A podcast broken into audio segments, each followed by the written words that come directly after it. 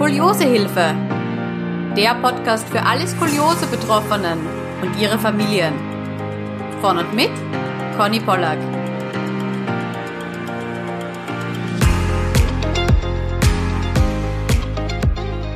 Herzlich willkommen zu einer neuen Skoliosehilfe Podcast-Folge. Heute mit einer betroffenen Geschichte und zwar ist die liebe Paula zu Gast bei mir. Herzlich willkommen, Paula. Hallo. Es freut mich sehr, dass du da bist, dass du dich gemeldet hast, dass du deine Geschichte gerne erzählen möchtest. Bevor wir da jetzt reinstarten, vielleicht stellst du dich einmal kurz vor. Ja, hallo, ich bin die Paula. Ich bin 19 Jahre alt und ich wohne im schönen Tirol in Österreich. Und ja, ich freue mich sehr, dass ich heute dabei sein darf. Haha, schön, eine Österreicherin und ich mag deinen Dialekt voll. Ich komme immer zum Skifahren zu euch. Ah ja, schön. Haha, ja, Tirol, Elmau fahre ich immer. So, so schönes Skigebiet. So, aber das ist off-topic.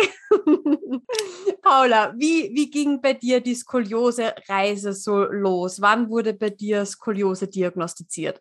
Also meine Mama hat es schon gesehen, wie ich zwei Monate alt war. Da hat sie schon bemerkt, dass mein Rücken schief ist. Aber die Ärzte haben gemeint, das wächst sich raus, das ist nichts Schlimmes.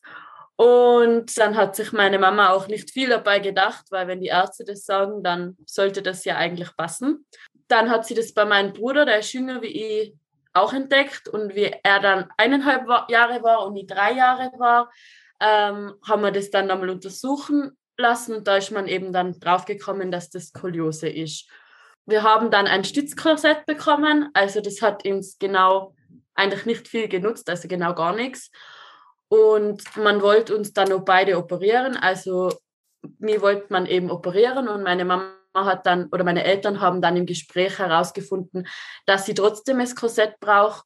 Und dann haben sie beide gesagt, nein, das wollen sie eigentlich nicht, weil sie wollen mir ein Leben ohne Korsett ermöglichen und so funktioniert mhm. das nicht.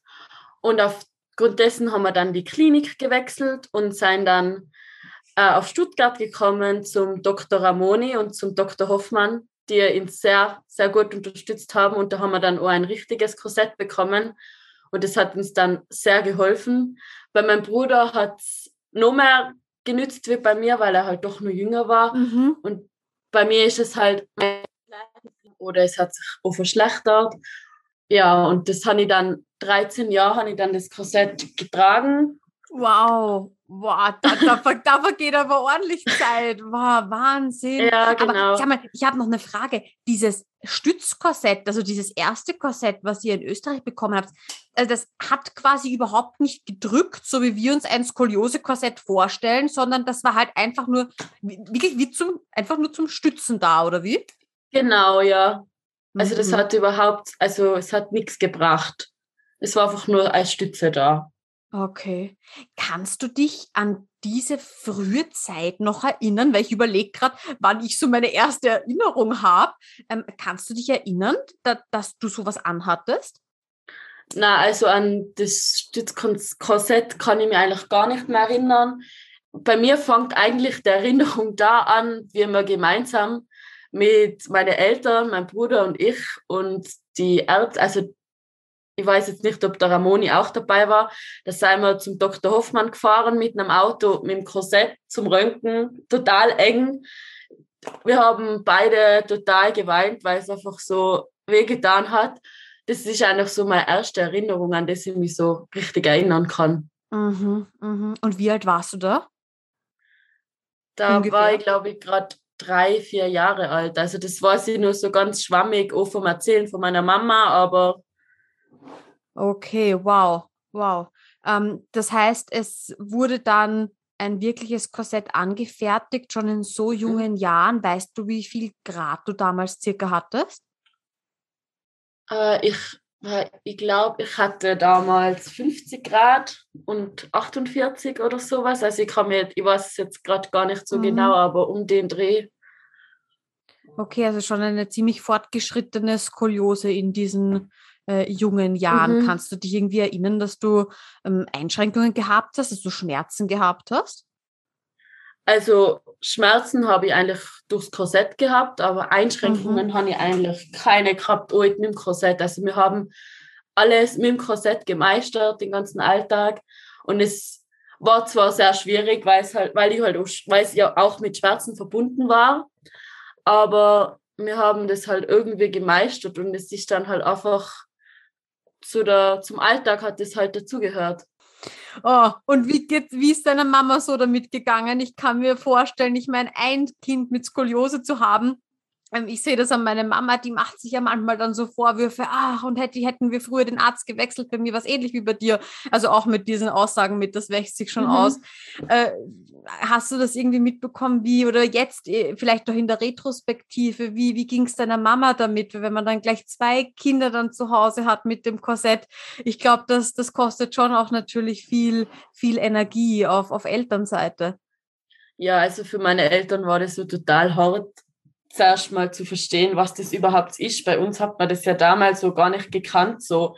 Also mhm. wir haben auch niemanden damit gekannt. Also mein Papa hat dann einen, einen guten Kollege gehabt, der hat Kyphose und dadurch sind wir dann auch nach Stuttgart gerannt. Aber ich weiß, auch vom Erzählen von meiner Mama, das war total schwierig für sie und ins quasi so leiden zu sehen, das war für meine Mama überhaupt nicht angenehm und für meinen Papa genauso wenig.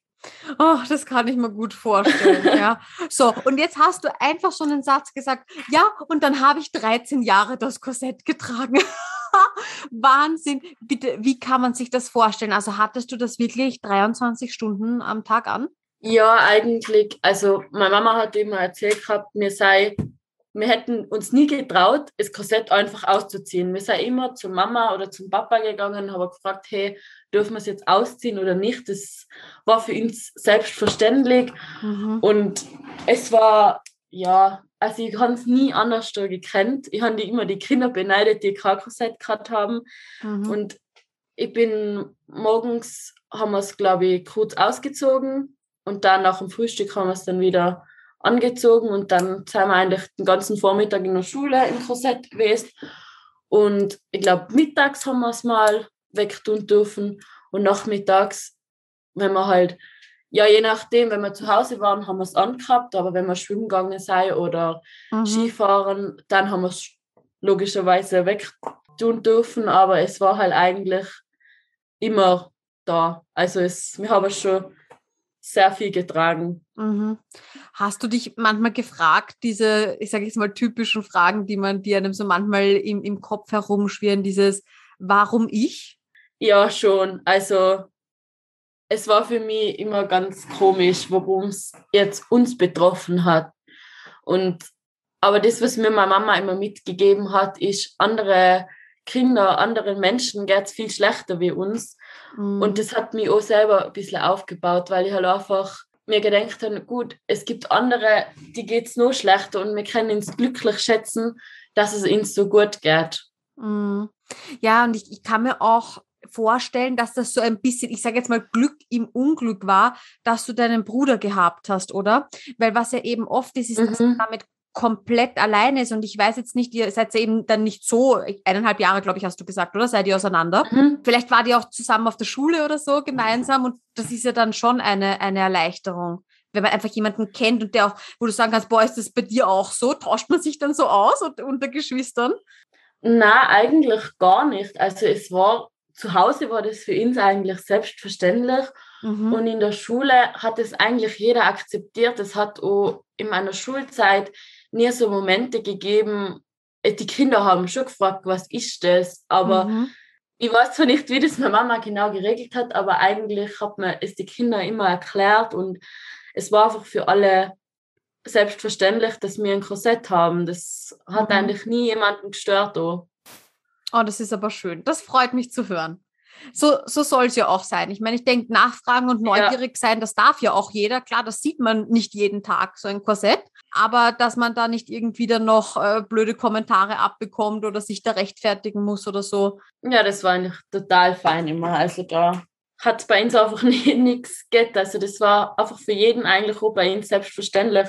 Ich glaube, hallo, dass wir so aus einem, ja, aus einem kleinen Dorf kämen, wo eigentlich jeder jeden kennt Mhm. Dadurch war das halt einfach, jeder hat es gewusst und da hat es nicht viel zum Erklären gegeben, weil es halt einfach schon so war. Und neben der Korsetttherapie, habt ihr da auch dann noch eine Physiotherapie gemacht oder eben das vorhin auch zum Beispiel von Schwimmen gesprochen?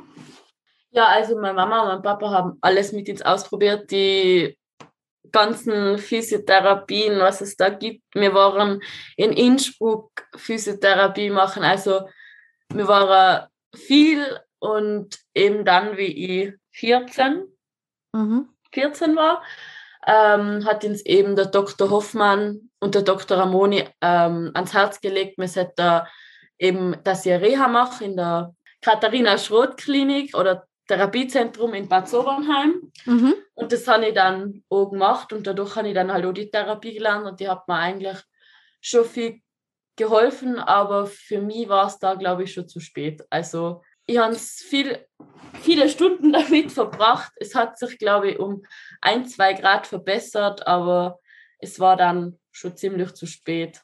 Oder ich glaube, es war mit zwölf, es war, glaube ich, 2014 und da war ich zwölf, so war es. ah, okay, okay. Kann ich gerade ein bisschen überlegen. Nein, es war eben mit zwölf oder mit elf, zwölf, sowas. Ja, es ist total lustig, seine eigene Geschichte wieder so Revue passieren zu lassen, oder? Also es ist das, ganz komisch, ja. Ja, mir ging das auch so und man, man hatte die ganze Geschichte im Kopf, aber die ganzen Jahreszahlen und die ganzen Winkel und wie das denn genau war und in welchem Jahr, das ist, das muss man sich immer alles dann erst, erst durchdenken. Das heißt, ihr wart wirklich ja. die ganzen Jahre auch immer in Stuttgart vorstellig und habt quasi dort die Skoliose kontrollieren lassen und die neuen Korsetts nehme ich an. Genau, ja. Also wir sind da früher, wo wir klein waren, sind wir, glaube ich, alle zwei Monate rausgefahren zur Kontrolle. Da hat es ja dann übers Jahr viele neue Korsette gegeben, weil wir total viel gewachsen sind. Mhm. Und da waren wir dann immer draußen, aber es war eigentlich immer, es war zwar schön, aber es war ja eigentlich was nicht so Schönes, aber wir haben es uns eigentlich immer schön gemacht. Mhm. Es war dann halt ein Tag, wo wir nicht in die Schule haben müssen. Aha, genau. Dann sind wir meistens mit den Wartezeiten entweder wir sind ins Shoppingcenter gegangen. Es war natürlich für mich damals sehr schön, mit meiner Mama shoppen zu gehen. Oder wenn in Stuttgart die Cannstatt der Vasen waren, sind wir natürlich dahin und wir haben uns eigentlich immer gut beschäftigt. Das mhm. war immer total, immer einen schönen Familienausflug auch. Wie viele Korsetts hattest du, Paula? Kannst du dich erinnern? Hast du mal nachgezählt? Boah. Nein, ich habe eigentlich noch gar nicht nachgezählt, aber das letzte Mal, wie ich im Dachboden war, habe ich so ganz, ganz ein kleines gefunden. Dann habe ich gedacht, eigentlich ist es schon putzig. Mhm, mhm. Und das ist jetzt vielleicht eine Frage, ähm, die dich wahrscheinlich als, als Kind oder Jugendliche jetzt nicht so beschäftigt hat, aber das ist ja durchaus nicht so einfach, wenn man in Österreich wohnt, lebt, Sozialversicherung hat, dann in Deutschland zu einem Arzt auf Kasse zu fahren. Ähm, weißt du, wie das deine Eltern gelöst haben? Waren das dann lauter Privatleistungen oder wurde das von der Krankenkasse übernommen? Also es wurde ein Teil von der Krankenkasse äh, übernommen. Es wurde, glaube ich, so viel von der Krankenkasse übernommen wie in Österreich, die, in Österreich die Kassette kosten. Mhm. Und der Rest haben wir dann müssen, oder meine Eltern müssen selber bezahlen. Okay, ja. Aber das war es euch dann wert, die, die gute Korsetttherapie. Ja, also das haben meine Eltern auch gesagt, gerade das ist einfach ihnen der Wert, dass, es, dass wir gesund sein und dass es uns gut geht. Ja, verstehe ich gut. Ich bin dann auch immer zur Korsettanpassung. Ich glaube auch sogar nach Stuttgart, ja. Äh, nach Stuttgart und immer zur, zur nach Nachkontrolle und so weil, weil das meinen Eltern noch sehr wichtig war, dass das äh, gut passt, weil wir haben halt leider einmal auch nicht so gute Erfahrungen gemacht und dann ist man halt so ein gebranntes Kind und das möchte man auf gar keinen Fall wiederholen. Ja, genau. So, aber jetzt erzähl mal, wir sind stehen geblieben, äh, du warst in der Katharina Schrott-Klinik mit zwölf Jahren. Äh, wie hast du das in Erinnerung, deinen Aufenthalt? Ja, also für mich war das, ich hatte das mit sehr viel Heimweh äh, die Zeit gerade. Also es war für mich das erste Mal so richtig ohne Mama, Papa drei Wochen weg. Also meine Mama ist immer kommen, wenn sie frei, also sie hat sich auch sehr oft freigenommen. Und am Wochenende war meine Mama auch immer da, aber es war halt eine total lange Zeit, wo ich allein war. Und es war für mich am Anfang total schlimm. Also ich habe sehr viel Heimwerk gehabt. Und, aber es war eine total schöne Zeit, weil ich habe so viele kennengelernt und es war einfach, wir haben unsere Gruppe gehabt und es war einfach voll schön, Und ich weiß noch einmal, da kann ich meine Mama auch weinend angerufen, dass sie Heimweh haben. Und meine Mama arbeitet bei meinem Onkel in der Firma. Und dann hat es mein Onkel mitbekommen und gesagt, hat, ich arbeite für die, bitte fahr sofort zu Paula, weil er das eben auch gehabt hat. Oh. Und das war total voll nett von meinem Onkel, dass er das einfach so ermöglicht hat. Ja. Genau, ja. Warst du alleine oder war dein Bruder auch mit? Nein, ich war alleine. Ah, okay. Mhm. Und wie hat sich deine Skoliose da so entwickelt? Also bis äh, du 12, 13 Jahre alt warst, da ist ja schon viel, viel Zeit vergangen. Konntest du die Krümmung irgendwie ja gleich halten oder ein bisschen aufhalten? Das ist bei mir eigentlich immer gleich geblieben. Also ziemlich, es hat sich mal verbessert, dann noch wieder verschlechtert und es ist ganz selten besser eigentlich geworden. Es hat sich mehr gleich geblieben oder verschlechtert. Ich weiß das so immer, wenn wir nach dem Röntgen kommen, sei mein Bruder hat wieder ein, zwei Grad besser gehabt und ich war so, ja, entweder es ist gleich geblieben oder es ist schlechter geworden und es war für mich auch damals sehr schlimm, immer nach die Röntgentermine ins Auto zu steigen und wenn man eigentlich keine richtige Verbesserung merkt. Ja, kann ich mir gut vorstellen. Vor allem, du, du akzeptierst quasi das, das Korsett und, und trägst das praktisch 24 Stunden am Tag. Ähm, und dann wäre es halt eben schon schön, so ein bisschen belohnt zu werden. Aber man muss es eben ja auch so sehen, du hast dadurch vielleicht eine Krümmung aufgehalten. Du weißt ja nicht, wie es damals ausgesehen hätte, ähm, wäre da gar keine Therapie erfolgt oder wären deine Eltern zum Beispiel nie auf Stuttgart gekommen, wo du dann ein gutes Korsett bekommst und nicht ein Stützkorsett. Ja, da wäre es dann sicher anders da ausgegangen. Also da wäre es dann sicher schlimmer geworden. Und so ist es halt gleich geblieben. Aber es war halt für mich damals, habe ich das nicht so sehen können. Ich meine, mittlerweile bin ich mehr wie dankbar, dass es wenigstens gleich geblieben ist. Aber damals war das für mich einfach schwierig. Ja, ja, nein, kann ich, kann ich voll gut nachvollziehen, ja. Okay, gut. Wie ging es weiter? Ich bin gespannt, Paula. Ja, dann habe ich eigentlich nach der Schrottherapie immer zu Hause, haben wir eine Physiotherapeutin gefunden, die Gott sei Dank die Schrottherapie auch kann. Und die habe ich dann zu Hause fortgeführt. Und als ich dann, jetzt muss ich kurz überlegen, ich glaube 14 war, äh, haben wir eben einen Termin beim Dr. Hoffmann gehabt und der hat dann gemeint, er ist jetzt schon so lange in der Berufserfahrung und er sieht einfach, dass es bei mir Nummer besser wird, dass es dass ich auch schon gut ausgewachsen bin. Und dann hat er uns eben nahegelegt, dass ich mich operieren lassen soll in der in Neustadt in der Schönklinik beim Dr. Halm. Mhm. Und das haben wir uns dann auch sehr auswegig erklären lassen und wir haben dann auch gleich einen Termin ausgemacht, weil der Dr. Halm ist immer einmal im Monat nach Stuttgart gekommen und da haben wir dann nur einen Termin mit ihm gehabt und dann haben wir uns eben alle gemeinsam dafür entschieden, weil wir mhm. einfach selber gemerkt haben, es wird nur besser. Okay, ähm, wie viel Grad hattest du damals? Äh, 50 und 60 Grad, glaube ich. Ja, aber hey, echt Kompliment, du hast das gut gehalten. Das muss man wirklich sagen. Du hast ja, ich glaube, mir hat mein Arzt mal gesagt, weil ich war ja auch relativ zeitig dran, aber du warst noch, noch früher dran als ich, ja. Aber das wird ja so Early Onset Skoliose, glaube ich, genannt. Also wirklich schon in ganz einem frühen Entwicklungsstadium. Und dass du das so gut halten konntest, die Gradzahlen, äh, bis quasi dein, dein Wachstum abgeschlossen war und da ja dann auch eine OP, sage ich mal, ja viel einfacher ist, weil Kinder eben im Wachstum ja noch zu operieren ist ja, wenn die noch 10, 20 Zentimeter wachsen, ist ja gar nicht so, gar nicht so einfach. Ja, also echt Komplimente auch an dich und deine Eltern. Natürlich denkt man sich dann verdammt, man hat es eben nicht aufhalten können, aber trotzdem, es hätte ganz anders ausgehen können, finde ich. Genau, ja, also es war für mich eigentlich auch die beste Entscheidung, was sie jemals treffen hat, keiner die Operation. Ähm, war das für dich ein Schock, das dann gehört zu bekommen? So quasi, okay, so lange Zeit das Korsett getragen und jetzt hat es halt leider äh, doch nicht gereicht, sage ich jetzt mal, dass man der OP noch entrinnt? Ähm, oder war das schon so eine Sache, die immer im Raum geschwebt ist?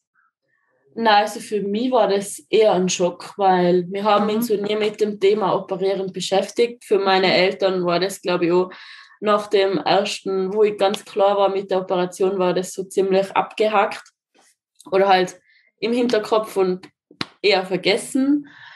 Und es war dann für mich schon ein Schockmoment, weil wenn man eine Operation hört, dann ist das gleich eigentlich ein großer Schock und vor allem so eine große Operation.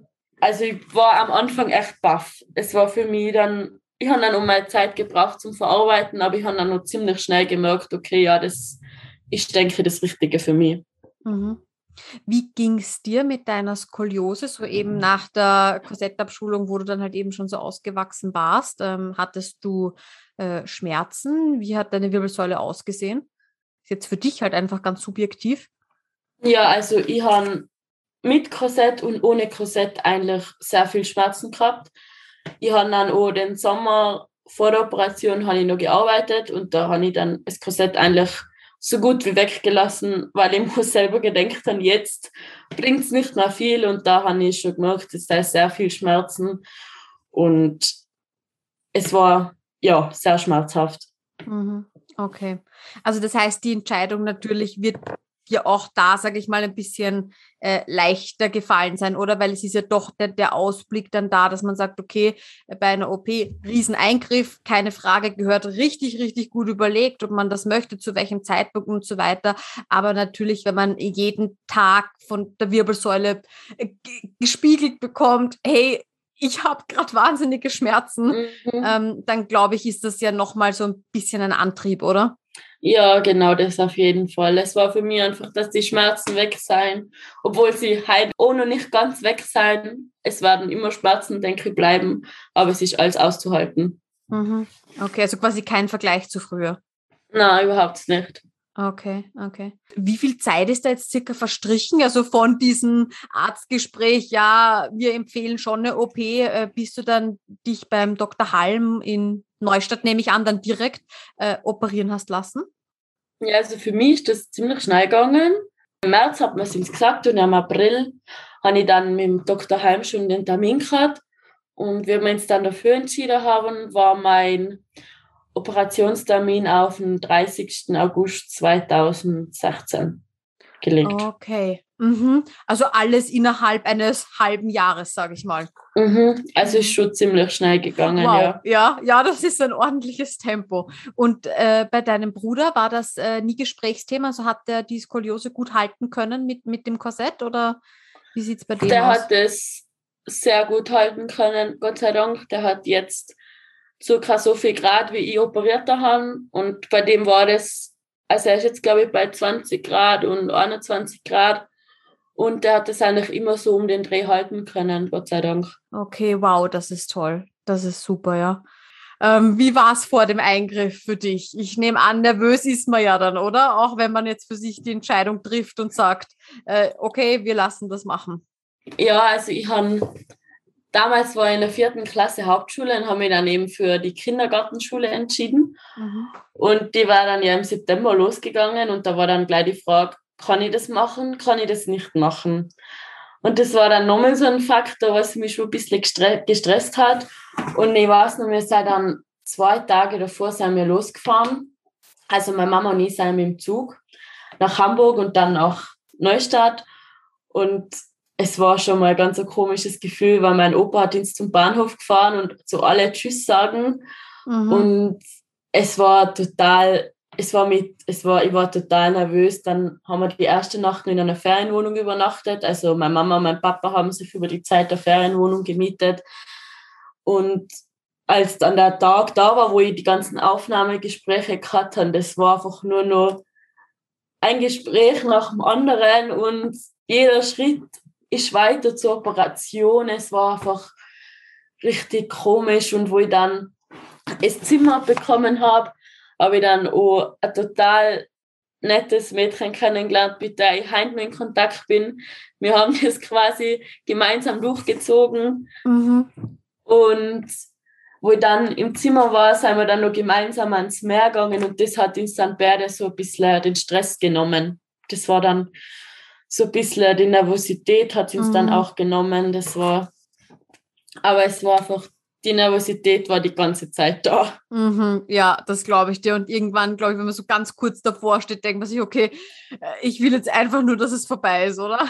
Ja, das auf jeden Fall. Und ich weiß noch, ich habe am gleichen Tag oder am Tag davor zu meinen Eltern noch gesagt hat, mein Papa ist da mittlerweile auch schon mit dem Auto dann da gewesen, ähm, wenn ich sage kurz davor, ich will das nicht, ich will es durchziehen eigentlich. Also, falls mhm. ich dann doch so viel Angst kriege, sie sollte es mir einfach durchziehen lassen.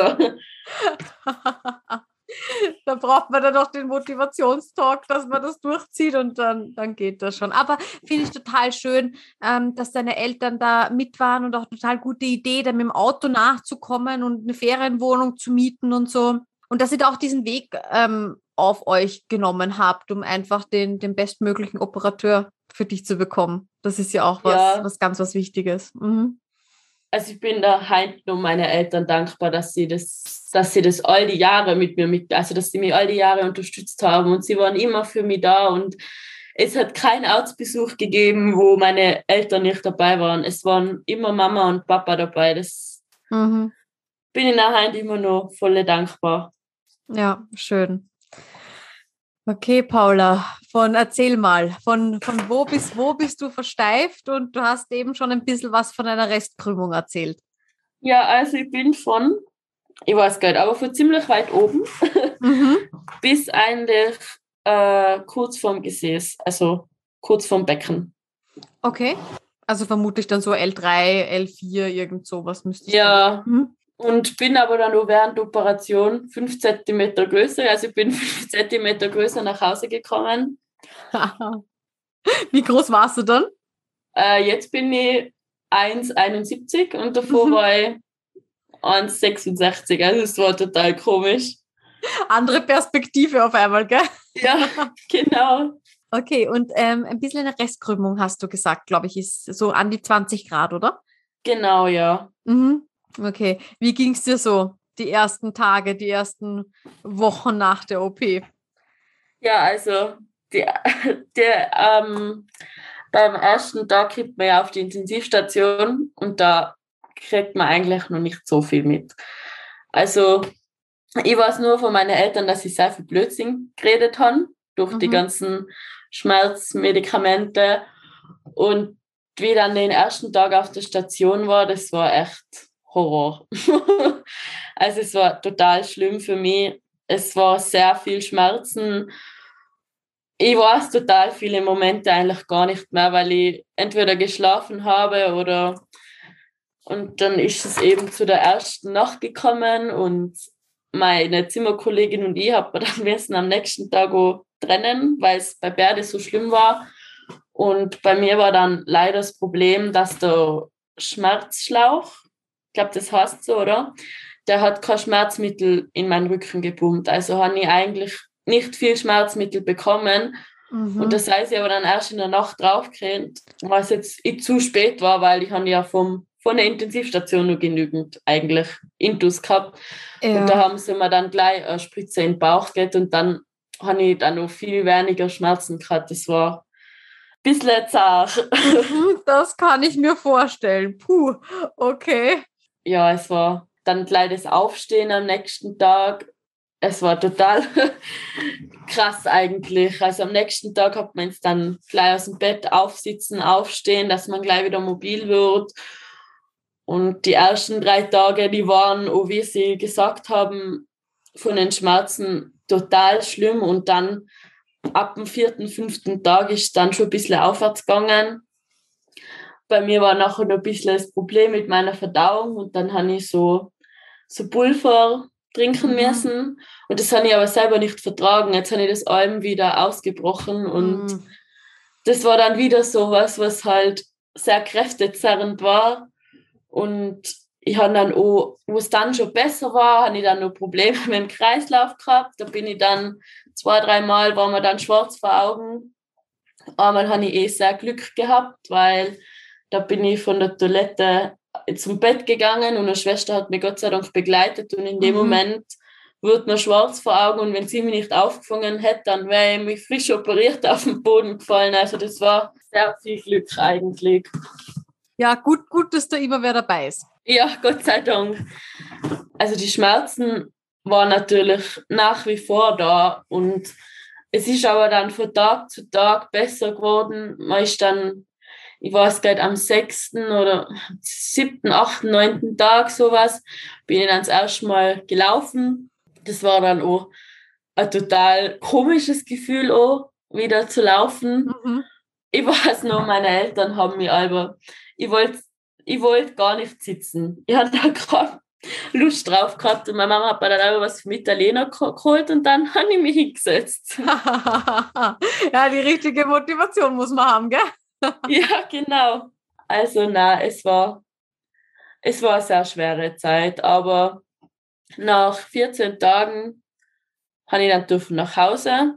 Mein Opa hat eine Autowerkstatt und da haben wir das bestgefederte Auto bekommen wo man den Sitz sehr weit nach unten lassen kann. Und ich habe alles Bölster um mich, unter mir, überall Bölster gehabt. Und dann bin ich da im liegenden Weg, sind wir dann die zehn Stunden nach Hause gefahren. Und wir haben eine Möglichkeit gehabt, dass wir nach fünf Stunden irgendwo übernachten könnten. Aber ich wollte eigentlich einfach nur noch nach Hause mhm. und so schnell wie möglich. Wir haben dann zwei, dreimal haben wir Pause gemacht, dann bin ich mal kurz wieder aufgehockt, was so sehr gut ist von der Klinik. Wir haben auch Schmerzmittel mitgekriegt, falls es wirklich ganz schlimm wäre, dass wir was da haben. Wie ich dann nach Hause gekommen bin, haben schon mein, meine Oma, mein Opa, mein Bruder auf mich gewartet und das war dann einfach so ein total erleichternd, erleichternder Moment. So, ich habe es jetzt geschafft, es ist jetzt vorbei, im wahrsten Sinne des Wortes. Also es war da dann Gott sei Dank wieder zu Hause und meine Oma hat schon am nächsten Tag oder am nächsten Sonntag dann eine Grillparty mit allen Familienmitgliedern organisiert. Cool. War auch voll nett, nur für mich ein bisschen blöd. Ich bin dann gleich mal in die Küche liegen gegangen, weil es halt doch noch nicht so gut mhm. auf den Beinen war. Mhm. Aber macht ja nichts, oder? Ist trotzdem schön, irgendwie die Ablenkung um sich herum zu haben und dann auch vielleicht nicht so hyperfokussiert auf den Rücken quasi, oh, und wo zwickt und genau. wo tut's weh und wo habe ich jetzt gerade Schmerzen, sondern ein bisschen abgelenkt einfach ist. Ja, das war total nett von meiner Oma, das war echt voll cool. Und wir haben uns dann auch dazu entschieden, dass sie die Schule ein Jahr später ähm, beginnen, mhm. weil wir haben ziemlich schnell gemerkt, na so schnell geht es dann doch nicht. Und ja. im ersten Jahr will man doch noch nicht so viel verpassen und es war eindeutig die richtige Entscheidung. Bin dann äh, Polytechnische Schule gegangen, nur ein Jahr und bin aber dann erst wieder im Dezember in die Schule gegangen. Also ich habe die Zeit gebraucht. Okay, verstehe. Mhm. Ja, die paar Monate, glaube ich, muss man sich auch einfach nehmen. Ich habe auch schon von ein paar Fällen gehört, die dann eben zu früh wieder Gas gegeben haben mhm. und sich gedacht haben, ah, na, geht schon. Ähm, und deswegen, glaube ich, ist eh besser, sich die paar Wochen mehr gleichzunehmen und, und wirklich zu schauen und sagen, okay, jetzt fühle ich mich äh, ready, auch wieder so lang zu sitzen zum Beispiel. Das ist ja auch, glaube ich, ein großes Thema, nicht? Dass man nach der OP dann wieder ja. lange Zeit sitzt. Ich glaube, was ich immer höre, äh, bestätigst du mir das, ähm, dass Liegen gut ist und mhm. Gehen? Auf jeden Fall, ja. Also ich habe dann auch langsam mit der Schule begonnen. Ich bin dann mal für ein, zwei Stunden in die Schule und habe das dann wochenweise gesteigert und ich glaube, nach einem Monat war ich dann komplett in der Schule. Das war echt total fein, dass, es, dass wir die Möglichkeit gehabt haben, weil sonst war mir das selber alles zu schnell gegangen und somit habe ich mich gut erholen und hat das alles gepasst. Und so zum Zeitpunkt wieder, wie du jetzt komplett dann in der Schule warst, ähm, wie ging es dir da mit den Schmerzen? Wie war es da mit den Medikamenten? Hast du da noch Schmerzmedikamente genommen? Ja, ich habe schon noch Schmerzmedikamente genommen, aber ich habe das selber probiert, für mich auch zu reduzieren. Und es war dann eigentlich aushaltbar, dadurch, dass wir in der Polytechnischen Schule so ein, wie soll ich sagen, wir haben zum Beispiel Montag, Dienstag Kochen gehabt, da haben wir für die Hauptschule gekocht für den Mittagstisch. Und da sind wir ja dauernd gestanden und gegangen. Und wenn es mal ich gegangen ist, bin ich einmal hingesetzt. Also das war total fein, weil ich einfach immer irgendwie dann in Bewegung war. Am Mittwoch haben wir ohne einen halben Tag richtig Schule gehabt, dann haben wir Pizza gemacht für die Hauptschule, für die Pause.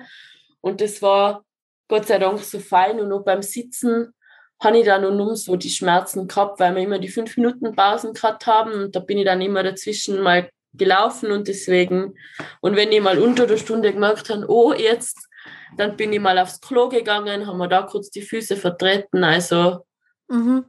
Und wenn du es jetzt vom Gefühl her, weil du hast ja eine sehr langstreckige Versteifung, ich kann mir natürlich vorstellen, die ersten Monate der OP, klar, das ist natürlich alles, fühlt sich sehr steif an, die ganzen Muskeln müssen sich erst gewöhnen, dass die da jetzt einen neuen Platz haben da hinten mhm. und so.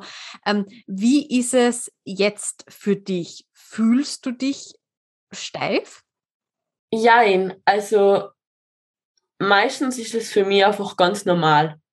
Mhm. Aber dann gibt es so manche Situationen, wo ich mir denke, und jetzt einfach innehängen, also so Katzenbuckel machen, mal die chillige mhm. Sitzposition annehmen, das geht halt nicht mehr so gut. Also es mhm. geht ja eigentlich gar nicht mehr. Das vermisse ich manchmal wirklich ein bisschen, so einfach mal so ruhend da sitzen, ein bisschen den Rücken entlasten.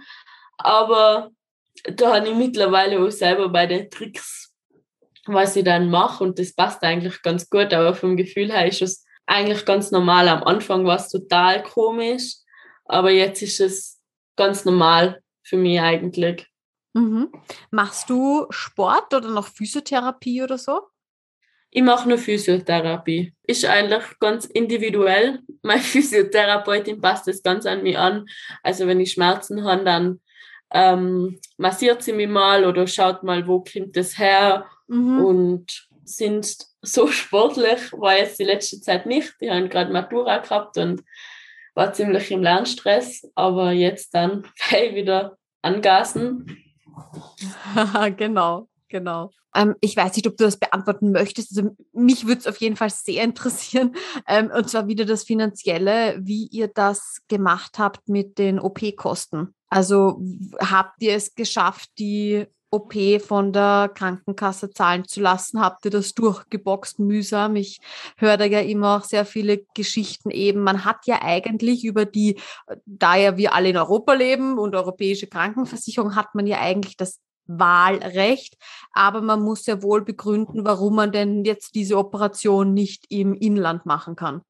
Ja, also wir haben bei der Operation selber keine Probleme mehr gehabt. Mhm. Okay, das freut mich zu hören, weil viele Österreicher überlegen sich in Deutschland operieren zu lassen ähm, und das kann ein durchaus mal jahrelanger Kampf sein, bis man, bis man das durchbekommt. Aber alles ja. klar, deswegen hat mich das sehr interessiert, wie, wie ihr das gelöst habt. Na, Gott sei Dank ist das so gut verlaufen, dass man da kein, kein Problem mit gehabt hat. Okay, so jetzt überlege ich noch ganz kurz, ob dir noch was ein, was du gerne erzählen möchtest. Eine lustige Geschichte.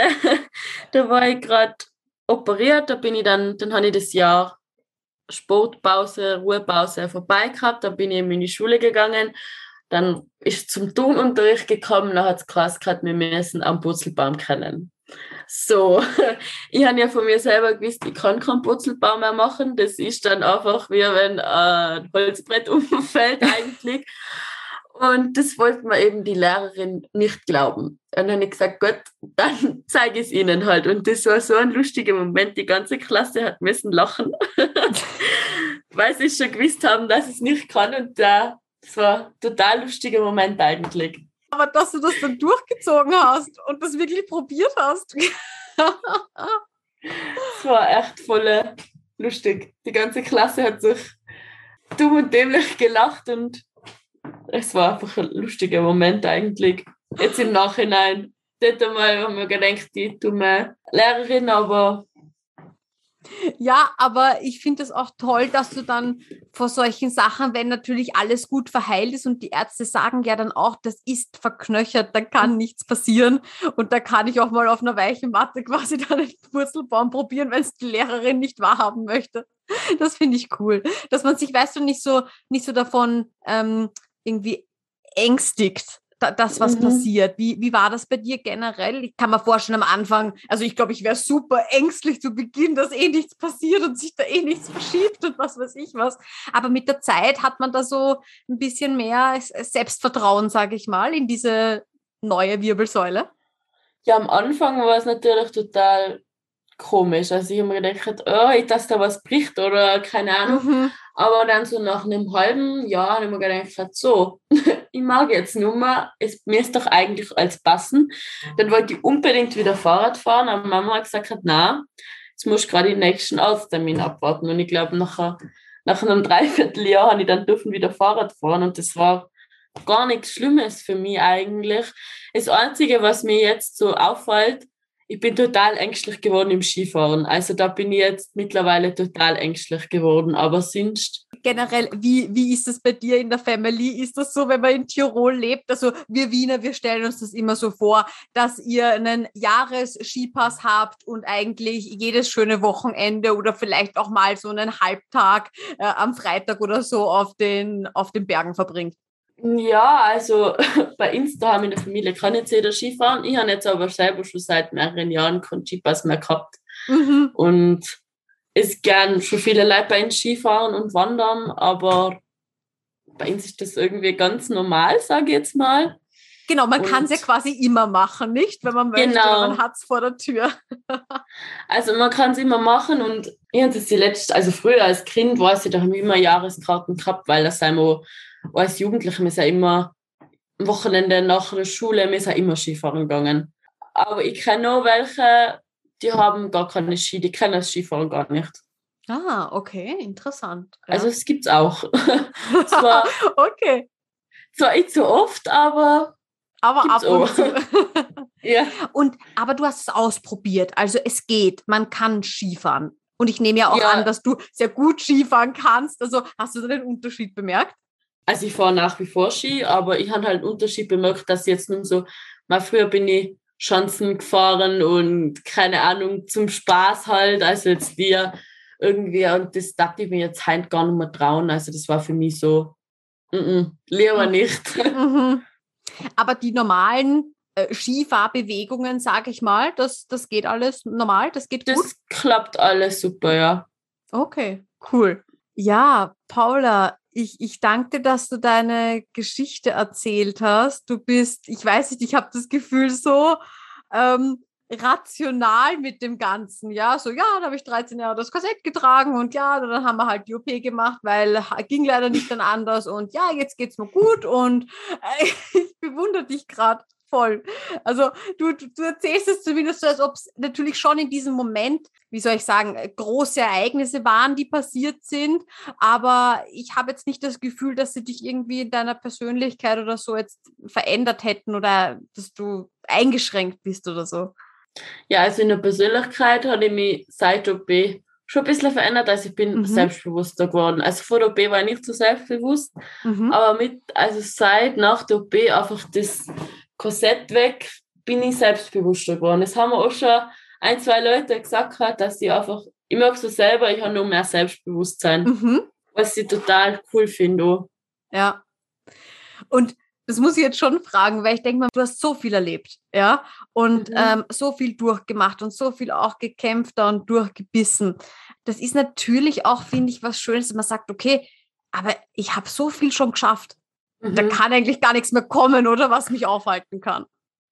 Meine Mama sagt immer, du hast jetzt schon so viel geschafft, du bist so stark, wenn jetzt mal irgendwas ist im Leben, sagt, das schaffst du jetzt auch noch. Ja, genau, genau so ist es. Das, was ich mir halt auch immer gedacht habe, das hat mir meine Mama sehr, sehr eingetrichtert. Immer positiv denken und wenn jetzt etwas passiert, dann sagt sie, wer weiß, für was es gut war. Und das finde ich, das ist aber mein Lebensmotto eigentlich, immer positiv denken. Ja, ja.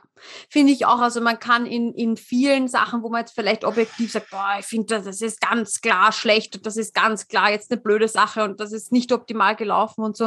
Aber ich finde, man kann, man kann immer so ein paar positive Sachen, vor allem dann so in dieser, äh, im Rückblick natürlich, ähm, dann betrachten und so wie du jetzt sagst, hey, ich bin viel selbstbewusster geworden, ja. Das ist ja was, was total Schönes. Paula, vielen, vielen lieben Dank für das Interview. Ich muss euch beide mal in Tirol besuchen kommen. mich, mich zieht es schon wieder in die Berge. Es ist jetzt mitten im Sommer gerade, aber, aber trotzdem, ich freue mich schon wieder, wenn ich in Tirol zu Besuch bin, weil es ist wirklich wunder, wunderschön. Wir wollen da, wo andere Urlaub machen. ja, genau, genau, so ist es. so ist es. Genießt das. Paula, vielen, vielen lieben Dank für das Interview und hab noch einen schönen Tag, ja?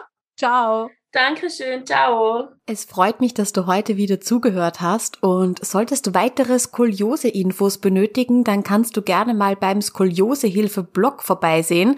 Da bekommst du Tipps rund um die Skoliose, Produkttests und auch die neuesten Infos aus der Skoliose-Community.